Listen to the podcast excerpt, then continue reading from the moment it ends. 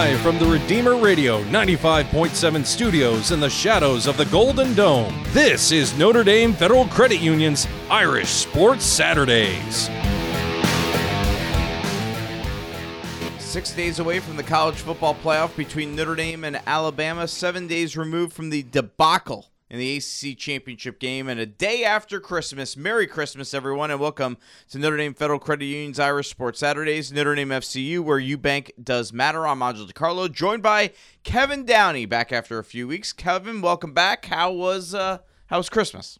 Oh, it was great. With all those nine kids, we had tons of fun. Everyone's good to go. Obviously, we mentioned Yep. on the show and on social that you guys uh, were battling COVID, but you look great. You look the best you've been. Uh, and uh, how's everyone feeling? oh, it was really good. I guess we're blessed that we made it through. Um, yeah, and we're all doing well. So, symptom free, ready to continue on with life. That's the most important thing. Uh, and coming up on today's show, ooh, we got a lot to talk about. But while Alabama players got the opportunity to go home for a few days for Christmas, because many of them live within driving distance of school, Notre Dame had a you know, their national university kept uh, its players on campus over Christmas break because of COVID 19. And I imagine, Kevin, this team's still probably stewing over last week's performance against Clemson, where the Irish lost 34 to 10. You actually decided to watch it back yesterday to see if it was. I did. I w- did. was it Glutton as for ba- punishment? Was No- it as bad? Uh, you know, I watched the first half again, um, and until the last drive of the first half by Clemson, it wasn't bad. I mean, it was, you know, 14 3, you know, it wasn't bad. Um, but I guess the feeling from the game uh, was that, man, that was really not good that Clemson really got all over Notre Dame. Uh, from a coaching perspective, I guess it would make me nervous that I knew I threw all my, uh, you know, what had got me up to to there to that point. Everything that they did, they had success against other opponents, but that Clemson team with Trevor Lawrence back and then with those four defensive starters, that was a, a different animal. You had said back in November when they played that you thought Trevor Lawrence was worth two touchdowns. Yeah. It turns out he was worth four. Yeah.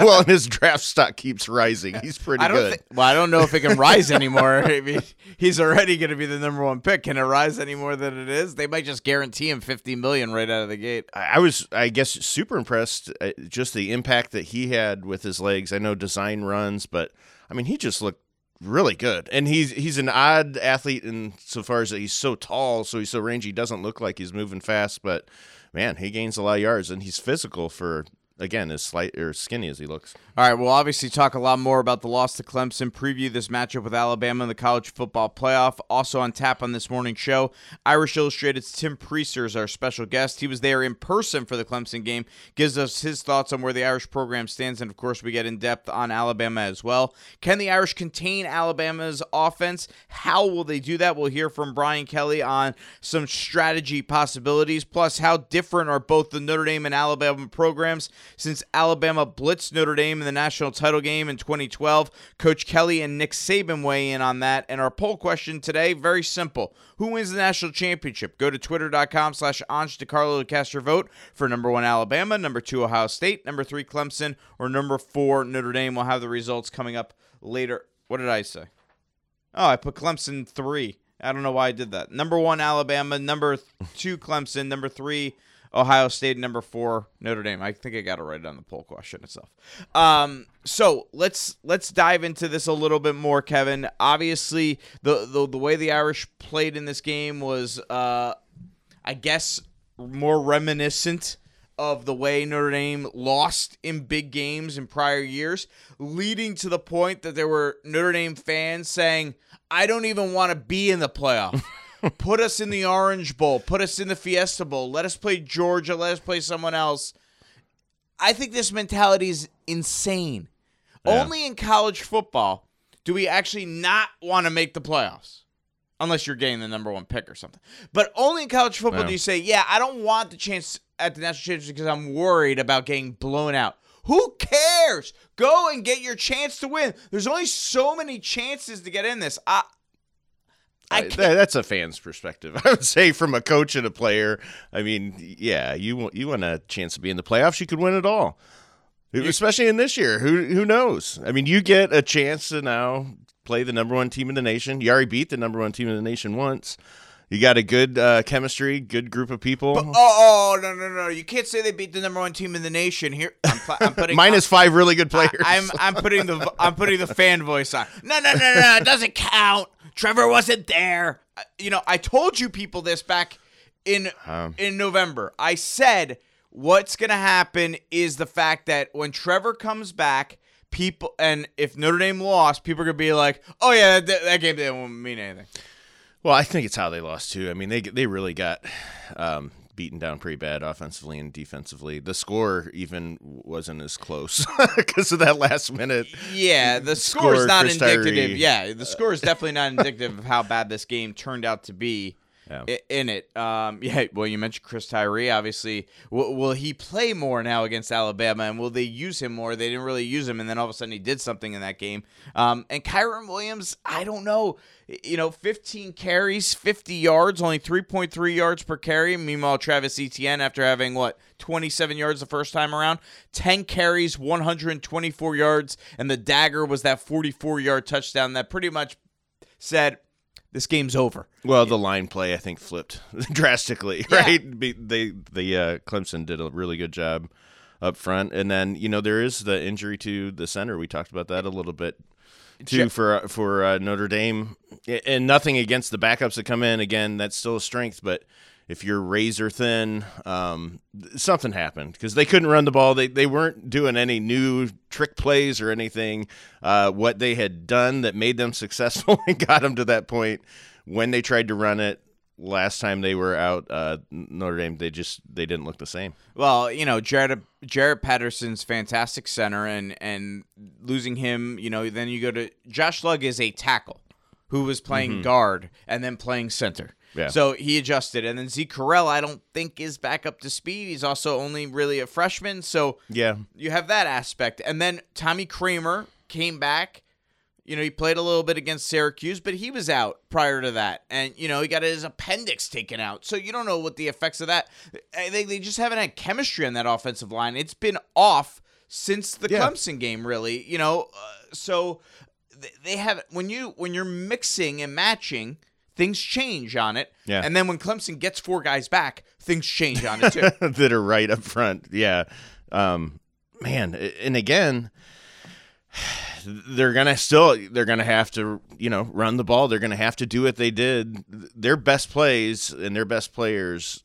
Even if not at full strength, you got to give your best effort. So that's going to be run the ball. It's going to be Evan Williams do it. Um, I say just from a coaching perspective, like if they can stay away from straight drop back passing, that could be a good thing for Ian Book. You know, all the things that we kind of Well- cheer when it works, when he scrambles around and looks good, that's great. But to be honest, I mean, when he, uh, yeah, he just had so much pressure, especially in the second half. He he he rushed for about uh 772 yards horizontally in this game, or behind the line of scrimmage, I should say. And and you know what? Kudos to Brent Venables, Yeah. because he figured out a game plan to contain Ian Book and make sure that he couldn't run the ball when he was out scrambling. Yeah. And Tommy Rees and Brian Kelly now have to adjust because mm-hmm. now the blueprint is there for Nick Saban. You know, maybe Nick Saban's like, darn, I knew this, and Venables did it a little too early. I wanted to wait to do it. You. You'd think they they have the blueprint now to do it, and and Notre Dame's got to figure out the counterpunch to that because if they don't, uh, it's gonna be another blowout. I mean, and Yeah. people expect it to be another blowout, but they got to figure out. I don't think this offense is anywhere near as good if Book is not capable of making those scramble plays. Well, I think I guess two things.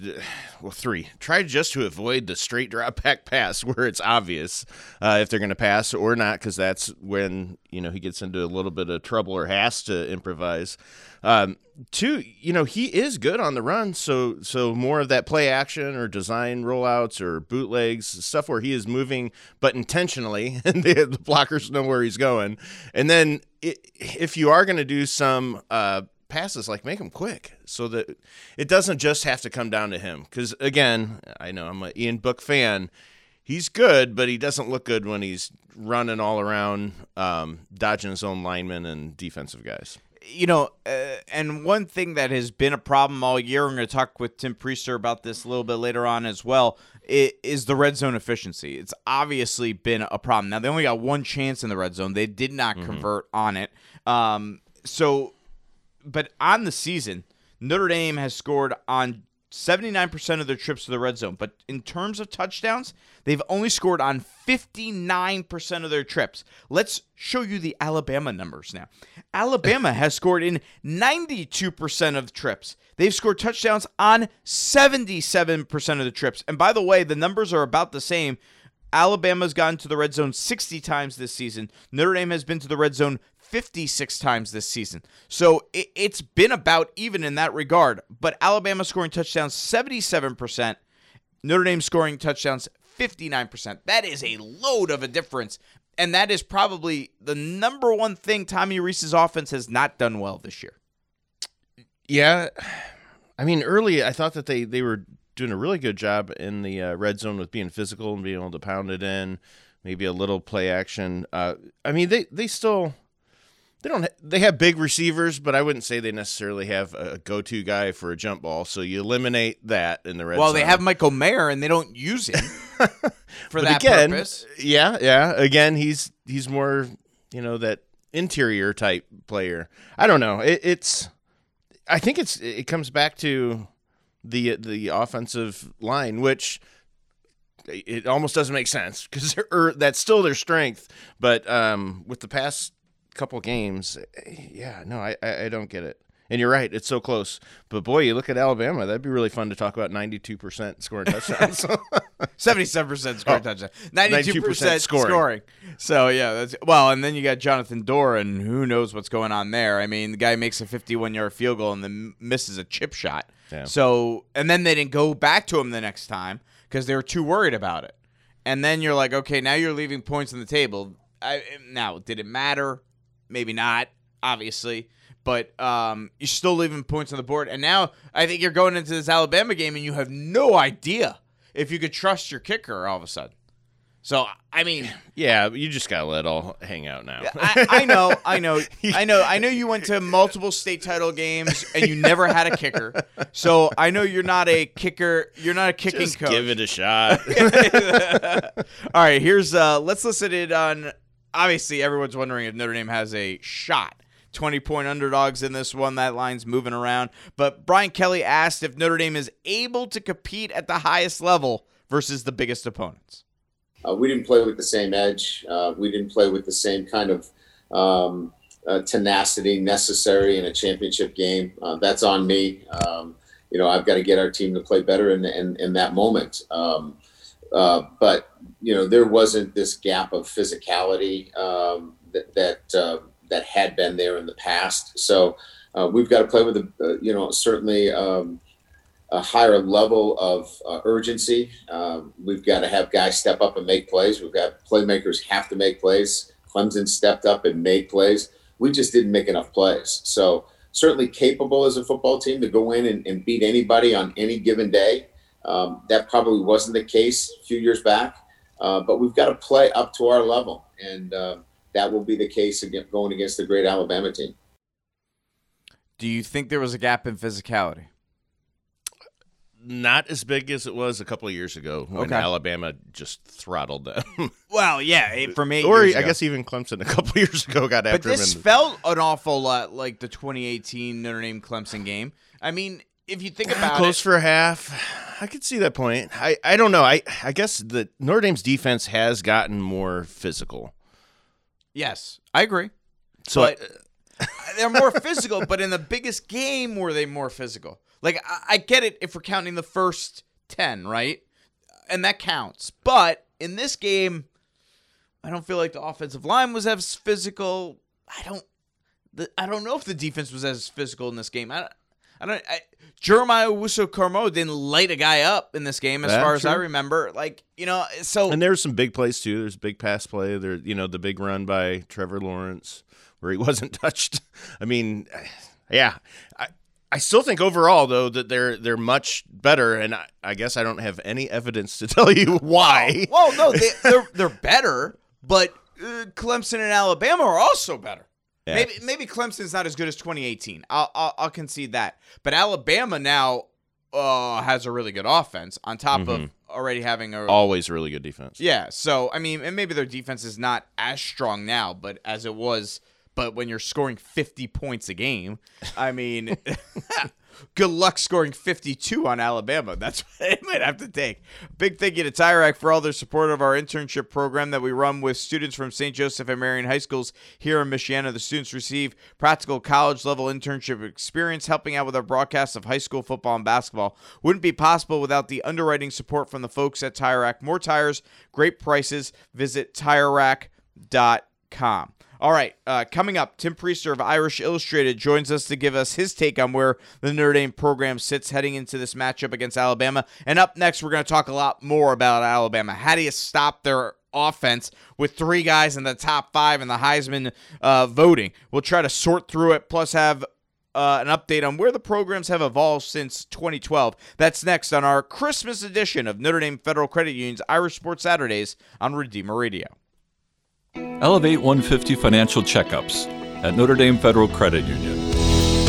Here's how it works go online and schedule a 30 minute phone call. They'll guide you through your credit report to find ways to improve your financial health. Then they'll send $150 in your name to Redeemer Radio. For information, visit NotreDameFCU.com slash elevate. You already share our values, why not share in our benefits? Notre Dame FCU.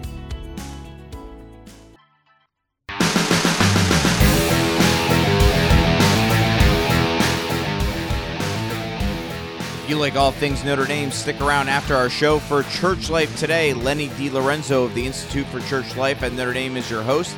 It's all local Saturday on Redeemer Radio. Church Life Today is next, followed by Dr. Doctor at 11 and Truth and Charity with Bishop Rhoades coming up at noon. All right, welcome back here. Angel DiCarlo, Kevin Downey, Notre Dame Federal Credit Union's Irish Sports Saturdays, turning our attention more in depth now to Notre Dame versus Alabama.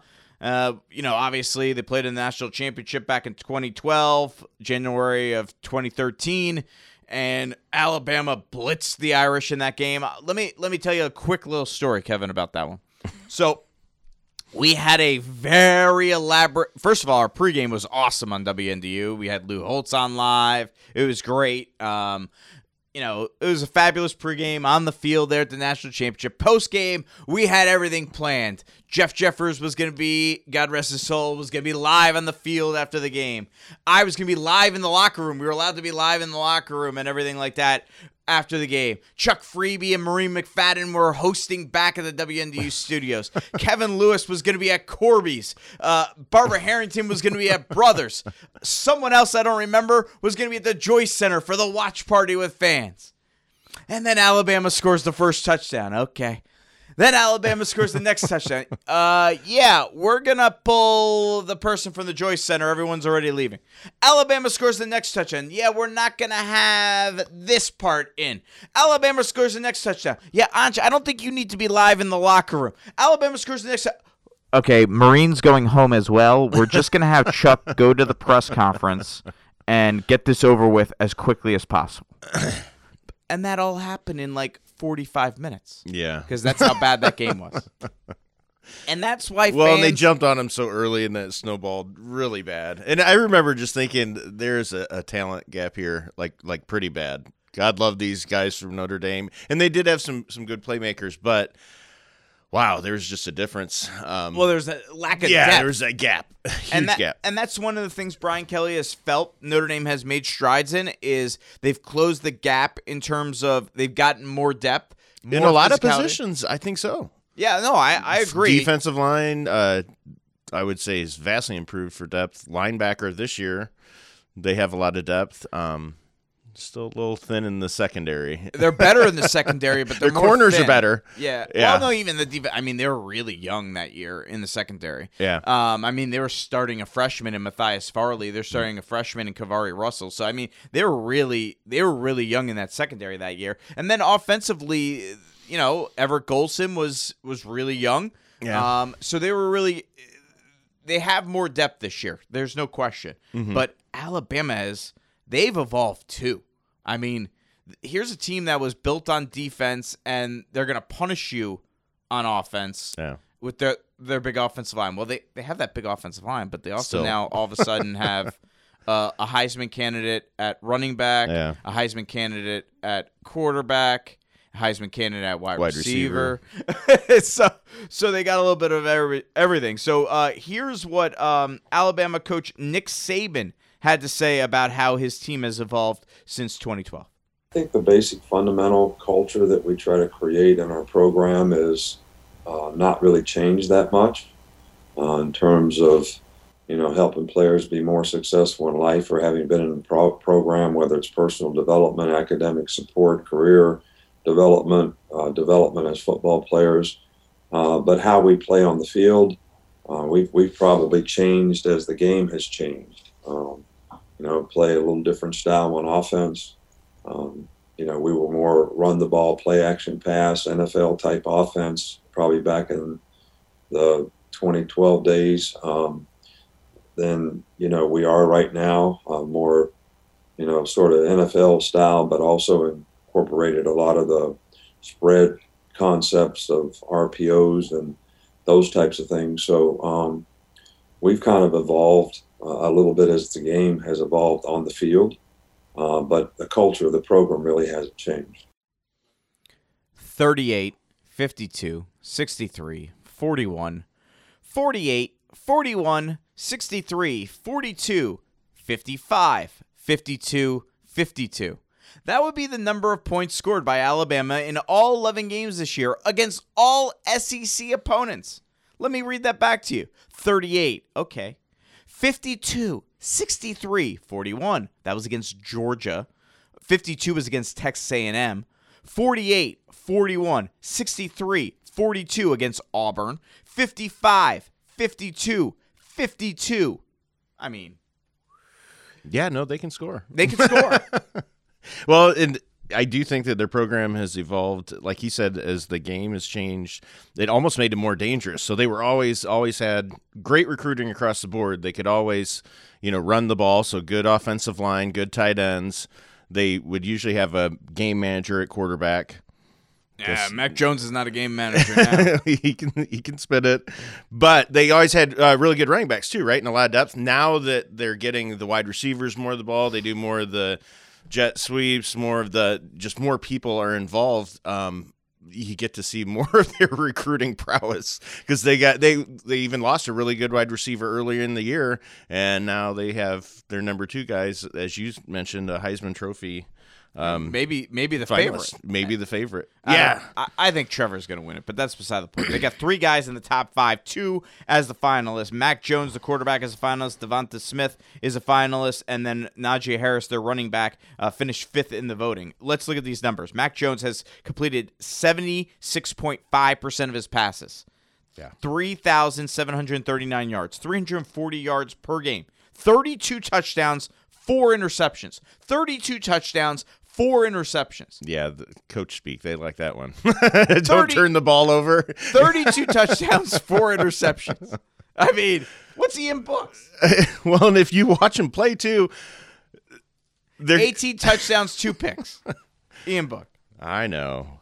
They can go over the top of those big wide receivers too. I mean, they can they can go vertical and score a 60-yard touchdown. Are you on are you on the air right now? if you're gonna chime in, you could be the voice of God, Ilya. I, I probably shouldn't say that. You could, you just chime in. What do, what do you think? Alabama is not.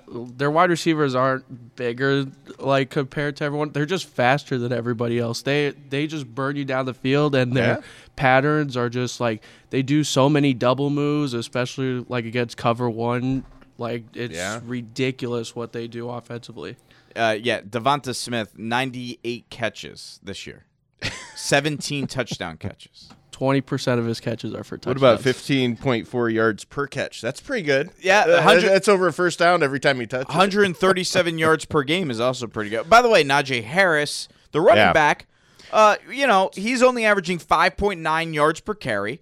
He's got 1,262 yards rushing, 115 yards per game, and 24 touchdowns. And he 24 touchdowns. Yeah, when you watch him consistently, he's the one that kind of drives the the whole the whole engine. He's the reason why they are so successful in the red zone because they can just hand it off, and he can also catch out of the backfield. You saw what he did against A and M with that ridiculous catch off the wheel route against Oh, like yeah, double he's good. coverage. He's an amazing running back. I think in terms of like the NFL draft, he's very undervalued. Yeah, I mean, I don't think you're wrong, Ilya. I mean, I don't think any of those three are undervalued. In fact, but I, I personally like Devonta Smith the best out of the out of the bunch. He's just uh, when you when you can when you know you could just he's like Claypool times two. Like you, you throw it to him and all right, he can make every catch, and Yeah. then he's like you said, fifteen point four yards per carry. I don't know which one do you think is the uh, biggest uh, game wrecker of the three.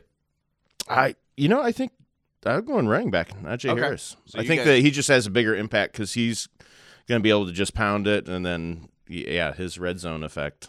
All right, so how do you stop this team? You don't. But here's Brian Kelly and Notre Dame's strategy to contain Alabama's offense. you know they have been a buzzsaw against everybody. So, you know, I would think that there's going to have to be some ball control, uh, which we can uh, play that kind of game certainly, um, and and limited big plays. Right, you got to make them earn it all the way down the field. So, th- those two components will certainly, I, I would think, uh, be part of the game plan, which is again, you know, leaning on our offensive line to, uh, you know have some ball control elements, and then certainly from a defensive standpoint, um, making sure that uh, we limit the the big chunk plays. Okay, so I think they do need to have those seven, eight minute drives on offense to have a shot in this game. Yeah. I just don't know if they can get them. That's true. I mean, if but if they can, and they did that a lot this season, um, if they can get seven to eight minute drives on offense and pound the ball, then maybe they can. That's your way of keeping Alabama's offense off the field, right? And Yep. then then you got to score in the red zone. Yeah. Um, but that's that's that's their only chance in my mind of of having to win this. I just don't know if they can have those drives with the way the, this offensive line is currently looking. What do you think? I, I mean, I think they have to uh, have to try and have to do what they do well, which is going to be run the ball. Um, Heavy and Book make some plays with his his legs. Again, getting back to the uh, the Alabama offense, yeah, they're really good at lots of things, but also Notre Dame's defense, with the exception of this last game, um, you know they can they can make an impact. if they have some big plays too. Well, they they need some. They need Jeremiah Owusu-Koramoah, who is the Butkus Award winner, to do something special. Yeah. They need Kyle Hamilton to do something se- mm. special. Defensive line, multiple players have to to make an impact. They got to make sure they protect Shaun Crawford mm-hmm. because he was exploited Yeah. by uh, by Clemson in that game. Was picked apart by Trevor Lawrence. Yep. Here's uh here's Alabama quarterback Mac Jones on facing Notre Dame's defense. I know they have a really old defense. I think there's nine seniors on the starting defense. Obviously, they have great players from top to bottom, a great defensive coordinator. Um, they play really sound football. They rush to the ball, you know, so, and they're really good on third down. That's the other thing that's really impressed me. Um, on third down, they kind of change things up a little bit and give you some more exotic looks. And I think they're like fifth in the country on third down. Um, and obviously, they're top defense in the country. And um, those guys play with class and they play really hard. And I'm really looking forward to going against them. And I hope it will be a really good game. That is Heisman contender Mac Jones, quarterback for Alabama. Only a junior. Um, I did see that. let me ask you this: Are you more confident in the Notre Dame offense putting up big points against Alabama's defense, which is not the same Alabama defense of years past, but still good? Uh, or are you more confident in Notre Dame's defense containing Alabama's explosive offense and keeping them under, I don't know, 40 or something like that?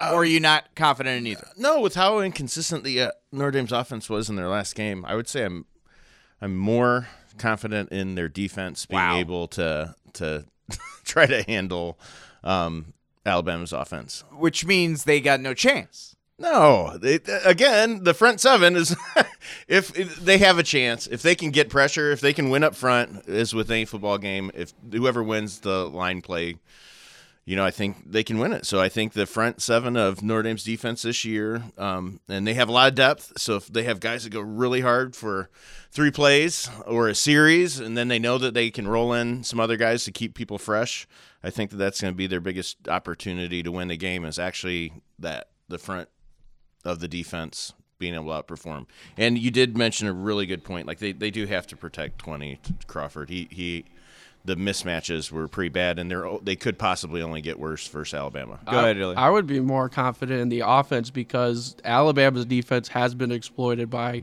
Ole Miss and even Florida last week. So Florida's offense is really good too. To be Yeah. fair. Uh, well, it's only Kyle Pitts, but that could be a conversation for a later day. But regardless, they're they have been exploited. There Yeah. can be some mismatches. I mean, you could try to ball control all you want. The prob- that's the problem, but Alabama could just push the pace with those deep balls because Mac Oh, Jones is just You're so not you're not going to necessarily control the ball when they have the off the ball on Yeah. offense. But the point is keep the ball away from them. Yeah, is, no, is, I agree. Is the But only way you can do it. They Look, could score in 30 seconds. You Yeah. know, three drives. you that's know. why I think the only chance they have is if they somehow contain them to like. And we talk about this with Tim Prister coming up in the next interview. You got to contain them to like 40 Yeah. and score 45. Yeah. And I don't, I just don't know if you're going to be able to do that in this one. I have one other thought, but I can't remember what it was anymore. So we'll probably try to circle back on that uh, a little bit later on. Uh, still to come. We have our predictions and our results of our poll. Who do you think will win the national championship this season? A lot of homers in this one, but Notre Dame still doesn't win. So that shows you the state of the mind of the Notre Dame fan right now. Tim Prister of Irish Illustrated joins us next to weigh in on what happened versus Clemson, where the Notre Dame program sits, and his take on what it will take for the Irish to beat Alabama. That's next on Notre Dame Federal Credit Union's Christmas edition of Irish Sports Saturdays. Hi, my name is Josh. I'm Nino. And I'm Talia from Marian High School. I'm Zach. I'm Marie. I'm Teo. And I'm Liam from St. Joe High School. We are the Redeemer Radio Sports Internship Crew We wanted to thank all our sponsors and supporters for making our internship possible. and wish all of you a very Merry Christmas. While there are no game broadcasts during Christmas break, We are excited to begin covering games again in 2021. Merry, Merry Christmas!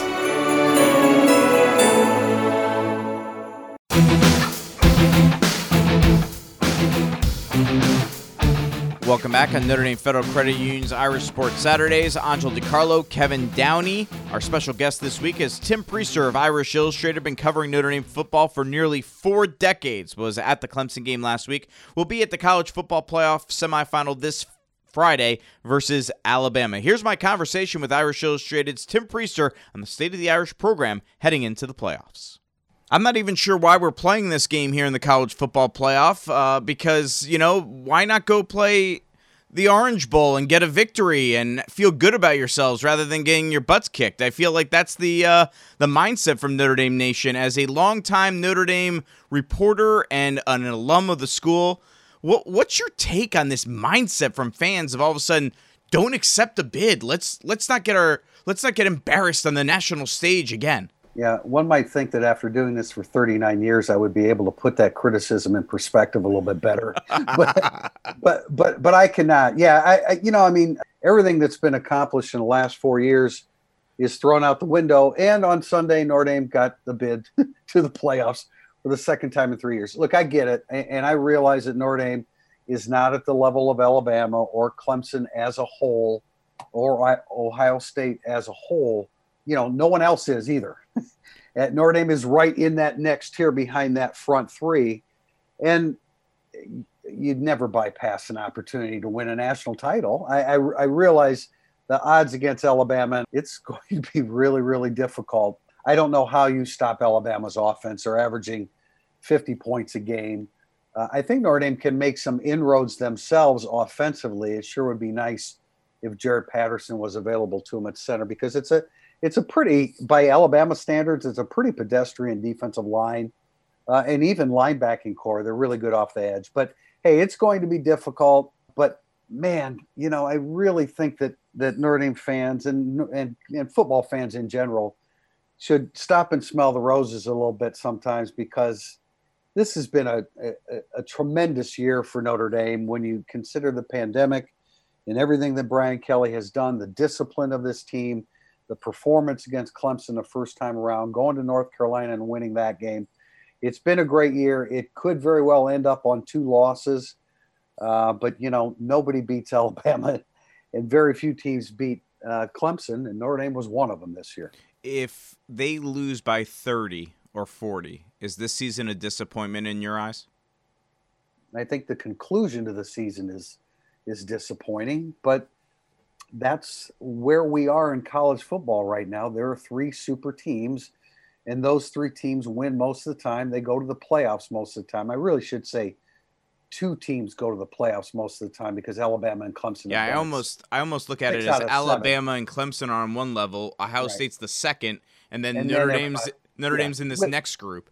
With Oklahoma, with I guess you throw LSU in there because they were so dominant. Or maybe year, Georgia. They're not, they're not yeah, Georgia certainly. Yeah, you know, look, I, I, I mean, I'm not saying that that people should accept failure or that they should accept not finishing number one, but we have to be a little bit realistic about where where things are in college football right now because nobody else can beat Alabama and Clemson. Will people remember the Notre Dame Clemson regular season game in 10 years? Or will it immediately be like, yeah, that was great, but and that butt is going to come up immediately because of Trevor Lawrence and then the result of the semi uh, the ACC championship game. Yeah, but but that's not reality either. That was a tremendous win by Notre Dame. Oh, and, it and is. No that's doubt. what I'm saying. Yeah, yeah. I mean, there's no doubt that Uiagalelei, you know, he threw for 439 yards, but he's not Trevor Lawrence. Trevor Lawrence dominates the entire tempo of a game. I said this the other day, and I and I'll stick with it. In terms of the most complete college, complete college quarterback that I've ever seen. Trevor Lawrence is it. When you combine the accuracy throwing the football, uh, the play fakes that he carries out, which are a huge part of his of their offense's success, and then the the running aspect of it. He, Ange, he threw a block on a running play I, the other that day. That play was amazing. I mean, the, the, he does absolutely everything. He is you know, Peyton Manning was fantastic. We think of Patrick Mahomes now, but we didn't think of him in those terms when he was in college. There have been a lot of great college quarterbacks. I've never seen one more well-rounded and complete than Trevor Lawrence. Tim Prister of Irish Illustrated joining us here on Notre Dame Federal Credit Union's Irish Sports Saturdays, looking back at Clemson from a week ago and ahead to Alabama on New Year's Day in the college football playoff. Uh, Tim, let's hone in on some of the things from from last week's game. Offensive line I don't know how to evaluate them right now. Obviously, they're they're up for the Joe Moore Award, but I feel like that's the old offensive line, and maybe not this one. And that's not a shot at Josh Lugg or Zeke Correll. They're just not Jarrett Patterson at, at center. And there's been so much rotation. I feel like there's not as much chemistry on that offensive line. What, what's your take on where the offensive line currently stands heading into this game against Alabama and the way they played against Clemson? Yeah, it, has been really unsettled the last three games, and I thought I, I I still voted. I had a vote with all ACC, and I still voted Jarrett Patterson first team because I thought he was playing outstanding, and I and I don't see another center out there pl- that played as well as he did, but it has been unsettled, and Josh Lugg isn't a center. I will say that I don't think that he looks as mobile as he did last year when he was playing right tackle, and I think that he kind of needs to maybe reshape his body going into his last year as a, as a fifth year senior next year. But uh, no, I, I, don't as as a whole, I don't think the offensive line played very well against Clemson. Not having your starting center has something to do with that. Um, a lot of guys in the box, though, man. I mean, they, they put a lot of guys in the box and dared Notre Dame to throw the football down the field. Book was a little hesitant. Guys weren't open. Um, so it, it's very difficult to run block when there are seven or eight guys in the box.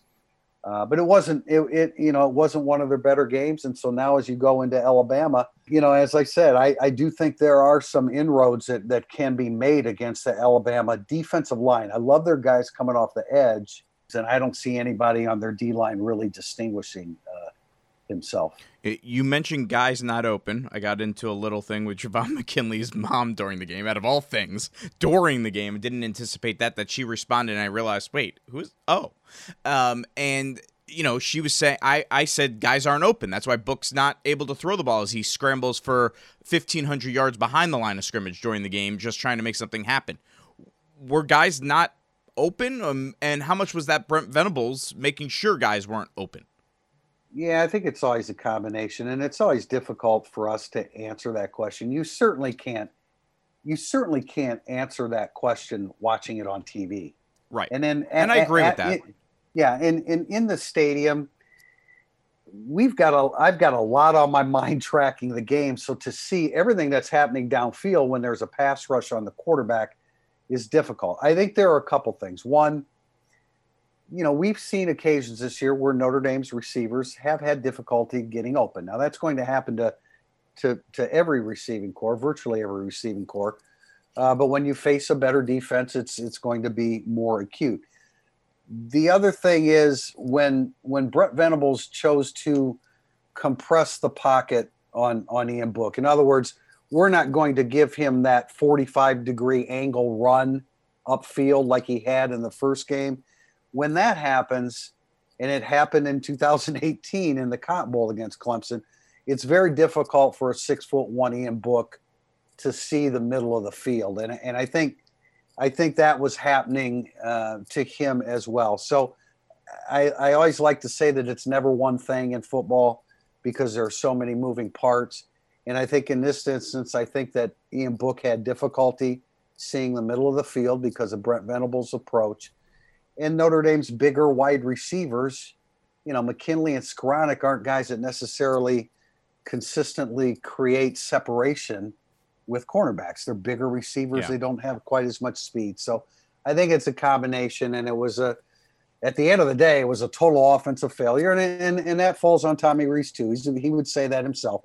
He's the coordinator. He needs to come up with solutions to score. And they didn't score a touchdown until late in the game.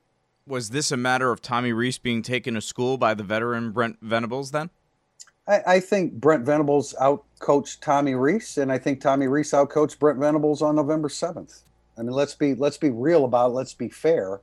Uh, the different the difference was greater the second time. Sure. You have to. I, this has to be taken in consideration too. Clemson's back was against the wall. They had to win to make the playoffs. Yes.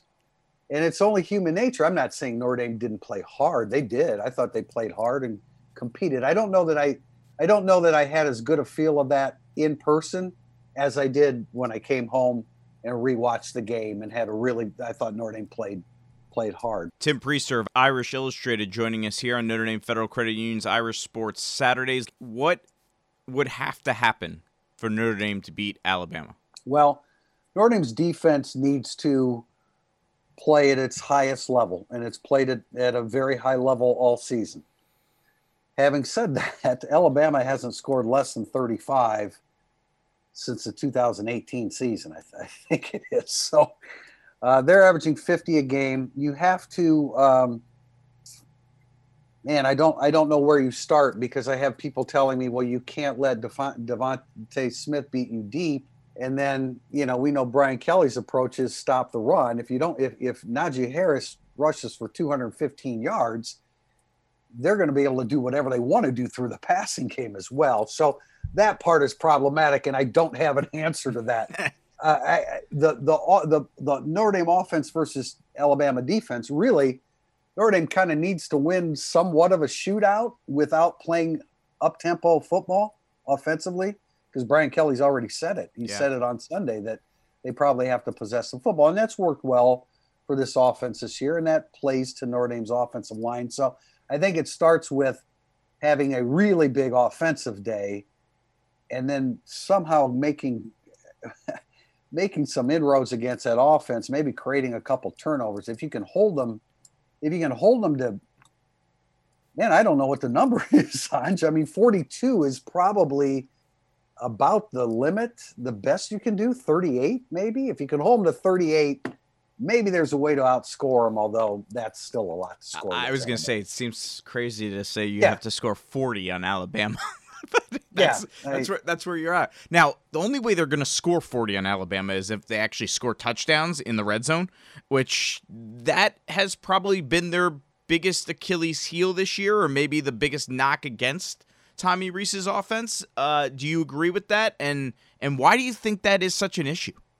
Uh, I agree with it. That is that's the that's the most significant chink in Tommy Rees's armor up to this point of his coordinating career, and that includes the Camping World Bowl against Iowa State when they had a couple drive stalls. So, um, yeah, that that's that's on him again. I you know I'm not pointing a finger per se, but he's coordinator, so that's that's his job. Now the personnel, you don't have Chase Claypool, you don't have Miles Boykin, and those two guys were certainly good to have. I don't know why Michael Mayer hasn't been targeted more in the red zone. That that's perplexing to me. Although I guess he was against Clemson on November seventh and he dropped the ball, uh, but that's that's no reason not to go back to him. You throw the ball high to Michael Mayer. Um, you know, McKinley had a good day. I don't know if it was quite in the red zone, but inside the 25 against Syracuse. But other than that, you know, he hadn't scored a touchdown. So they don't have a lot of personnel alternatives in the red zone right now. Um, so that hurts. But, you know, he's had a full year, and Tommy Rees needs to come up with ways to solve that problem. Can you remember a game Notre Dame has gone into where ahead of the game, no one gave them a shot? As much as this one. Because remember, in 2012, as much as that end up being, I mean, no business being on the same field as them, we thought because there was this magic around them that they were gonna they at least were gonna keep it close because they had been pulling rabbits out of hats all year. Have you do you, do you remember a time when they've been this much of an underdog. And I don't mean just the point spread. I just mean in general that no, everyone's like, yeah, no chance. Not really, because it's Alabama. You know, 2012 at Oklahoma, I don't think too many people figured they would win that game. Going to Georgia last year, I don't think too many people figured they'd win that game. But this is Alabama. This is this is firmly entrenched Nick Saban, Alabama, uh, going for his seventh national title, or I think that's what it is six at Alabama or whatever it is. Um, no, no, but that is that's where Alabama is right now because we know Notre Dame's a very good football team. I mean, let's be real about this. That's what that's what's so upsetting in dealing with fans that after you lose the Clemson game, what the 16 game winning streak didn't happen. The the win over number one Clemson in Notre Dame Stadium, and I realized they had advantages. Yeah. Not only Trevor Lawrence being out, but Tyler Davis, James Skalski. James Skalski made as much of a difference in this past weekend's game as almost as much as Trevor Lawrence. So um, the odds are stacked, but I'm, I'm, I'm going to um, I'm going to hold on to the the Notre Dame offense with a chance to make some inroads against Clem, uh, Alabama's defense as the thing that can spark them in that direction. But it's going to take more than a spark. All right, Tim, thank you very much for joining us. Merry Christmas and uh, safe travels down to uh, the Rose Bowl in Texas. Anj, I miss you, man. I miss seeing you in person. I know, I know. It's so weird. Thanks, buddy. Thanks, man. Appreciate it we technically still don't even know if they're going to call this the Rose Bowl. If they don't have the rights yet or something, it's still a weird thing. Uh, that's Tim Prister of IrishIllustrated.com. If you like what you're hearing here, you want even more insider information, IrishIllustrated.com. Absolutely the best in the business yeah, for insider information. Uh, what are your general thoughts on what uh, Tim had to say? Yeah, I, I, well, I guess the biggest thing would be fans do have a, a quick memory. like this is a very good Notre Dame team. I know Alabama's a big favorite, but there's a chance they're in the game. We got a chance. Uh, Notre Dame has a chance to to win. Yeah. Well, uh, what though the odds be great or small? Odds? All right. Well, we will get our predictions in momentarily after this commercial break and look at who wins the national championship uh, in terms of the fan vote that we had on on Twitter. Notre Dame Federal Credit Union has become the bank of choice for a great many Catholic parishes and schools in our listening area. This fall, Notre Dame FCU will once again provide hundreds of thousands of dollars to support these partners, including another seventy thousand for the Marian Knights. Does your bank do that? Notre Dame Federal Credit Union URA share values. Why not share in our benefits? Predictions are next on Notre Dame FCU's Irish Sports Saturdays. We know you like football. So do we. We're TireRack.com, and this is our version of a two minute drill, except it's only 30 seconds. TireRack.com has an enormous selection of tires. Not sure which ones to buy? Use our tire decision guide to find the right tires for your vehicle and the way you drive. Then get them shipped fast and free on all orders over $50. Shipping is in as little as one day, free. TireRack.com ships to independent, recommended installers. TireRack.com, the way tire buying should be. Touchdown!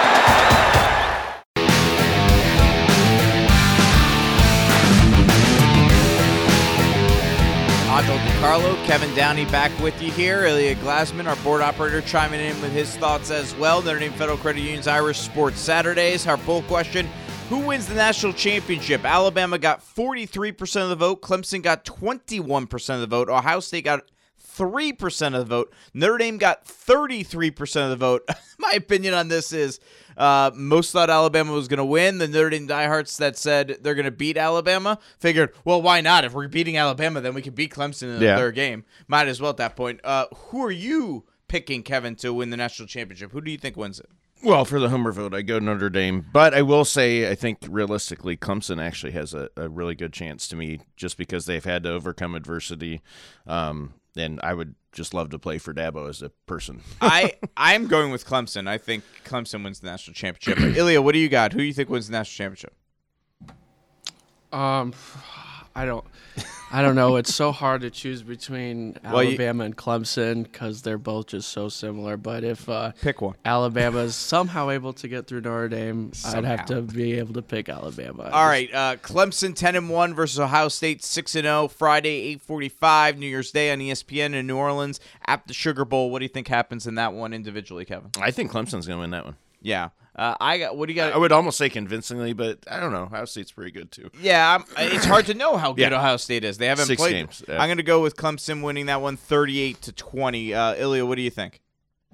I, I think it's actually going to be closer than Okay. most people think. Uh, but I think, yeah, Clemson, uh, Trevor Lawrence, he's just too good. So I, I'd go like 10 point range, 10, 7, 10 point range, something like that. All right, Alabama, Notre Dame, New Year's Day, 5 p.m. That's Friday at Jerry World in Arlington. Was supposed to be in Cali. They moved it over there. College football playoff semifinal. If you're Nick Saban, what worries you most in this game? COVID. His guys got to go home for for Christmas break. That's and fair. that's scary because you lose enough guys or the certain right guys. Ooh, Oh, you were saving. bad. You were saving that one. All right, prediction. What do you got for Notre Dame, Alabama? Ugh, I'd love to say that Notre Dame's going to win by a point somehow, some way. But I actually look cheating looking at your score prediction. That means Notre Dame still plays pretty well. I, I think you may be on on this one, Lodge. All right, what do you got, Ilya? Real quick. I, I want to go Quick. Notre Dame so badly. I, I'm going Bama by 10. Wow. I I go in Alabama 45, Notre Dame 27. It's as simple as that. I, I mean, and in fact, I don't know if it's gonna be. Close. I don't know. And what's that's gonna Notre happen. Dame playing well. That's Notre Dame playing well. Yeah, yeah. Uh, But they could beat- also win. They, they could. Now we got to get out of time. That'll do it for our show. Reminder Notre Dame, Alabama will meet 5 p.m. New Year's Day. We will be back next Saturday at 9 a.m. to recap the game. You know, are we talking about them going to national championship or re- recapping the season? That'll be tomorrow, next Saturday morning at 9 a.m. Thanks to Ilya, our audio operator for Kevin Downey. I'm Angelo DiCarlo. Merry Christmas, everyone. Um, we will close our pregame the way the Irish closed their pregame in prayer. Hi, this is Father Nate Wills. I'm a Holy Cross priest, a faculty member at Notre Dame's Alliance for Catholic Education, and one of the chaplains to the Notre Dame football team. This is a prayer that the players pray together at the end of our pregame Mass. Let us pray. Grant, we beseech you, O Lord our God, that we may enjoy continual health of mind and body, and by the glorious intercession of Mary our Lady, may we accept the joys and trials of this life and someday enter into eternal happiness. We ask this through Christ our Lord. Amen. Go Irish!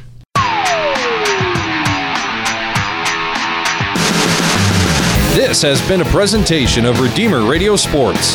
Thanks for joining us for Notre Dame Federal Credit Union's Irish Sports Saturdays. Looking for a fresh way to start your day? Need a little pick me up for your faith in the morning? We've got you covered with the Daily Refill. Join me, Andrea Serrani, weekday mornings from 7 to 8 for the best Catholic podcast, stories of faith from around the world and right here in our own community, plus some fun and games to help us start our days with faith and joy. Tune in weekdays at 7 for the Daily Refill on Redeemer Radio and in the Redeemer Radio app.